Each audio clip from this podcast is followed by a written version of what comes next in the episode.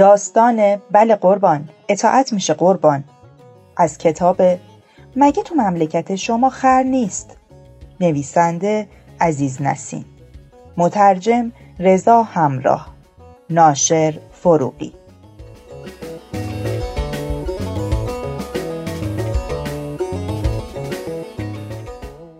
قسمت پخش نه نفر کارمند داشت. دور تا دور اتاق نشسته بودیم و سرمان گرم کار خودمان بود.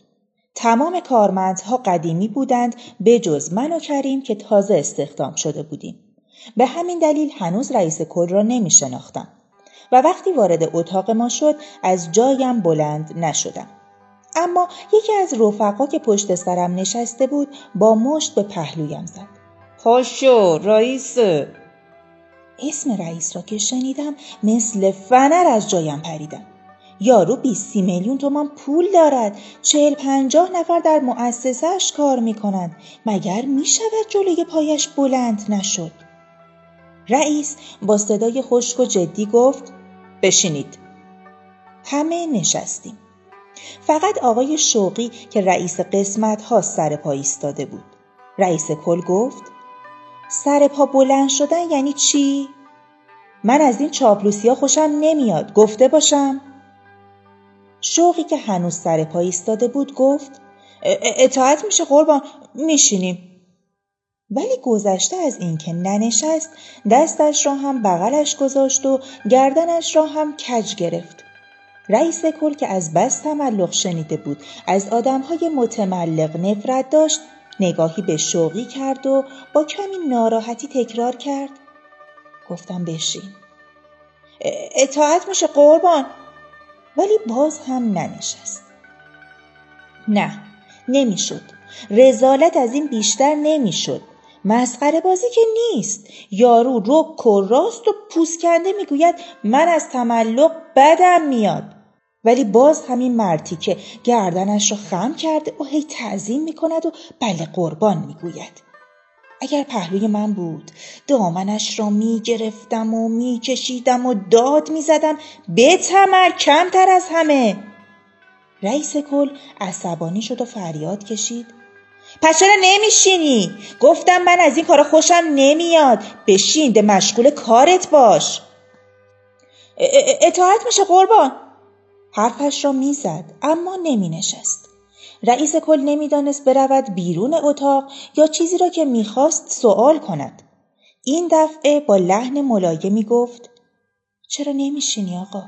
بفرمایید بشینید، راحت باشید. شوقی باز هم تعظیم کرد و گفت اختیار دارید قربان، راحتم. رئیس کل خنده‌اش گرفت، اما خنده‌اش از خوشحالی نبود. با عصبانیت گفت ببین آقای شوقی، من از اینجور صحبت کردن و این تعظیم و تملقا خوشم نمیاد، فهمیدی؟ بله قربان، اطاعت میشه قربان. به قدری لجم گرفته بود که اگر میتوانستم دو تا پس گردنی به او میزدم تا سرش بخورد به میز. رفقا میگفتند این آدم تملق گویست، من باور نمیکردم. رئیس کل با التماس گفت برادر بشین. خواهش میکنم قربان، اجازه بفرمایید، سر پا راحت ترم. رئیس کل که دید فایده ندارد پشتش را به او کرد، به طرف ما برگشت و گفت این دفعه که میام اینجا هیچ کس، گوش کنید، هیچ کس حق نداره از جاش بلند شه. رئیس که از در بیرون رفت شوقی هنوز سر پا ایستاده بود و پشت سر هم بله قربان بله قربان میگفت. ظهر که برای نهار می رفتیم به کریم گفتم پسر این شوقی چقدر متملقه، من تا حالا همچین چیزی ندیدم نشنیدم. کریم جواب داد دوره این تملقا گذشته، اینا رو میگن تملق شرقی. پرسیدم اگه تملق هم شرقی و غربی داره؟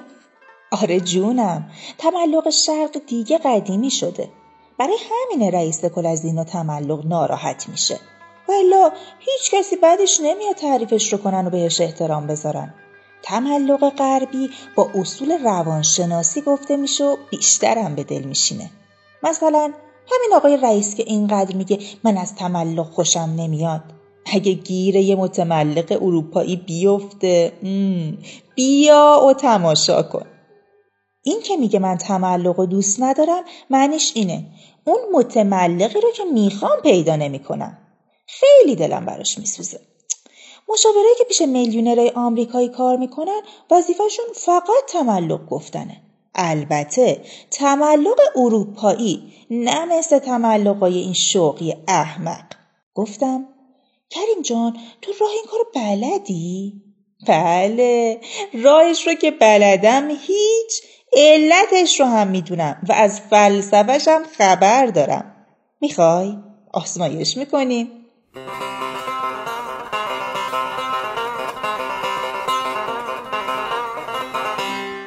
آنقدرها طول نکشید که کریم ادعایش را ثابت کرد. حقوق ما دویست و پنجاه لیره بود و کریم هم که سه ماه زودتر از من استخدام شده بود همینقدر حقوق داشت. یک دفعه دیدیم حقوق کریم شد سیصد لیره. چند تا از کارمندهای قدیمی شروع کردند به قرقر کردن. ولی چیزی نگذشت که حقوق کریم شد دو برابر. در حالی که آقای شوقی چهارصد لیره می گرفت. طبق دستور رئیس کل کریم به ریاست قسمت انتخاب شد و به سرعت شوقی شد معاون او. البته ترقی کریم به همینجا هم ختم نشد و بعد از مدت کوتاهی با حقوق هفتصد و پنجاه لیره به سمت منشی مخصوص رئیس کل انتخاب شد. هرچقدر حقوق کریم بالاتر می رفت فاصله او با ما بیشتر می شد.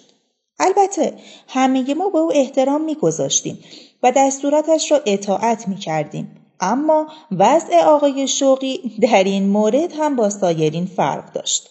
با اینکه کریم مدتها کارمند زیر دستش بود تا او را می دید دکمه هایش را می بست، تعظیم می کرد و می گفت جنابالی با من فرمایشی داشتین؟ بله قربان، اطاعت میشه قربان. و با اینکه کریم به او اجازه می داد بنشیند شوقی هرگز چنین جسارتی نمی کرد. یک دفعه شنیدم که کریم آقا به اتفاق رئیس کل به مسافرت اروپا رفت. وقتی هم از مسافرت برگشتن حقوق کریم شد دو هزار لیره. بعدش هم تا پنج هزار لیره رسید و همه کاره رئیس کل شد. بعدش هم تا پنج هزار لیره رسید و همه کاره رئیس کل شد. هر وقت رئیس کل نبود کارهایش را کریم انجام میداد.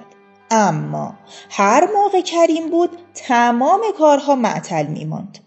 خیال نکنید کریم آدم زرنگ و کاردانی بود یا خیلی مطالعه و تجربه داشت. خیلی هم از آدم‌های عادی کمتر بود. حالا چرا اینقدر مورد توجه رئیس کل قرار گرفت هیچ کس رازش را نمی‌دانست.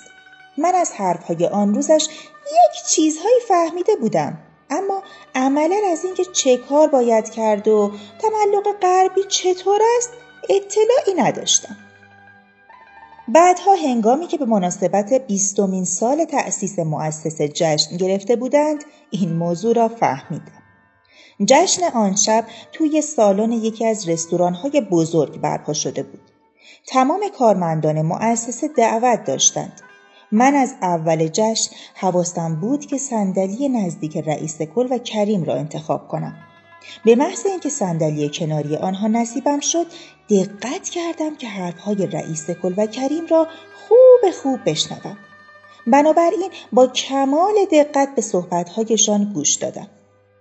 رئیس کل لیوان نوشیدنیش را برداشت تا به سلامتی همکاران بخورد که کریم فوراً دستش را گرفت و گفت خواهش میکنم شما که میدونید براتون ضرر داره.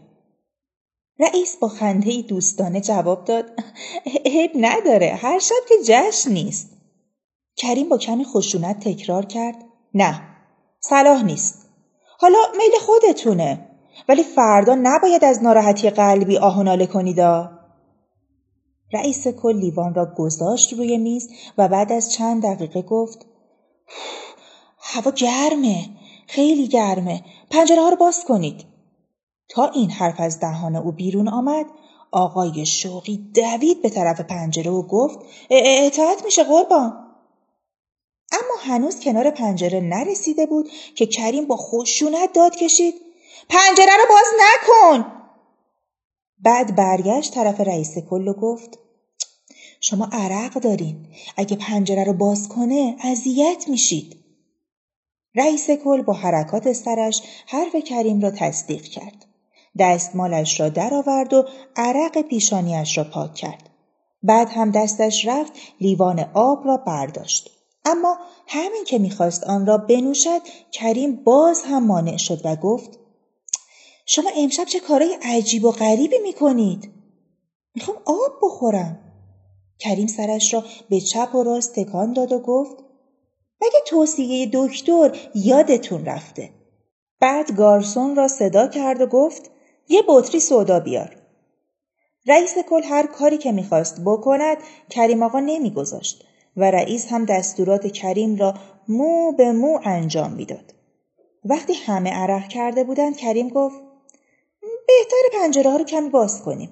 هنوز جملهش تمام نشده بود که آقای شوقی کارد و چنگال را زمین گذاشت و به طرف پنجره رفت. رئیس کل از رفتار شوقی دیوانوار فریاد کشید مگه تو پیش خدمتی؟ بگیر بشین. شوقی باز هم تعظیم کرد اطاعت میشه قربان. بعد رئیس کل برای اینکه عصبانیتش برطرف شود خواست سیگاری آتش بزند، اما کریم آقا مانع شد و گفت این سومین سیگاریه که امروز دارید میکشید، پس لطفاً یه پک یه پک بیشتر نزنید. تمام هوش و حواس من پیش آنها بود.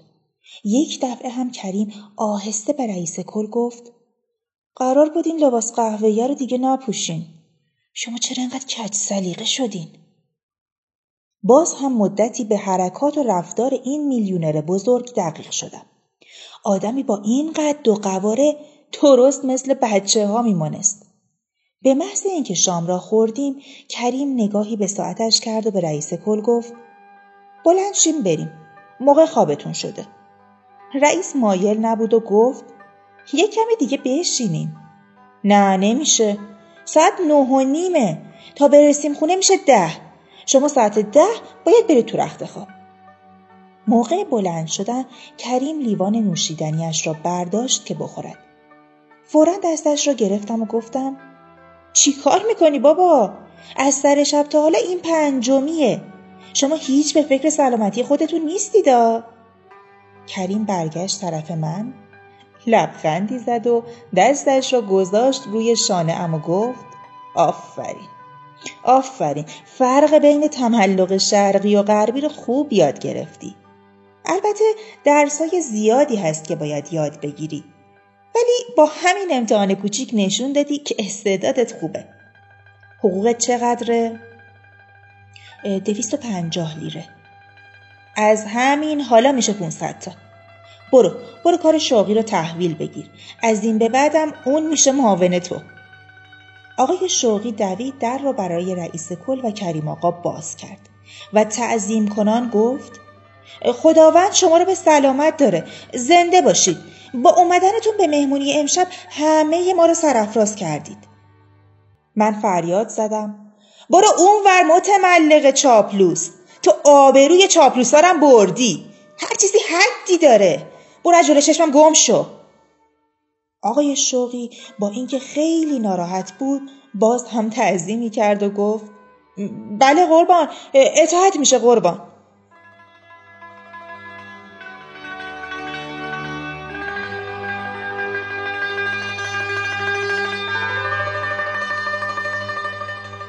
آوای کتابک کاری از مؤسسه پژوهشی تاریخ ادبیات کودکان. آوای کتابک بانگ ترویج است و ترانه، بانگ قصه است و افسانه. برای دسترسی به محتواهای صوتی آوای کتابک می توانید به کانال تلگرام آوای کتابک و سرویس های پادکستی همچون اپل پادکست، کاست باکس، ناملیک، پادبین و گوگل پادکست مراجعه کنید.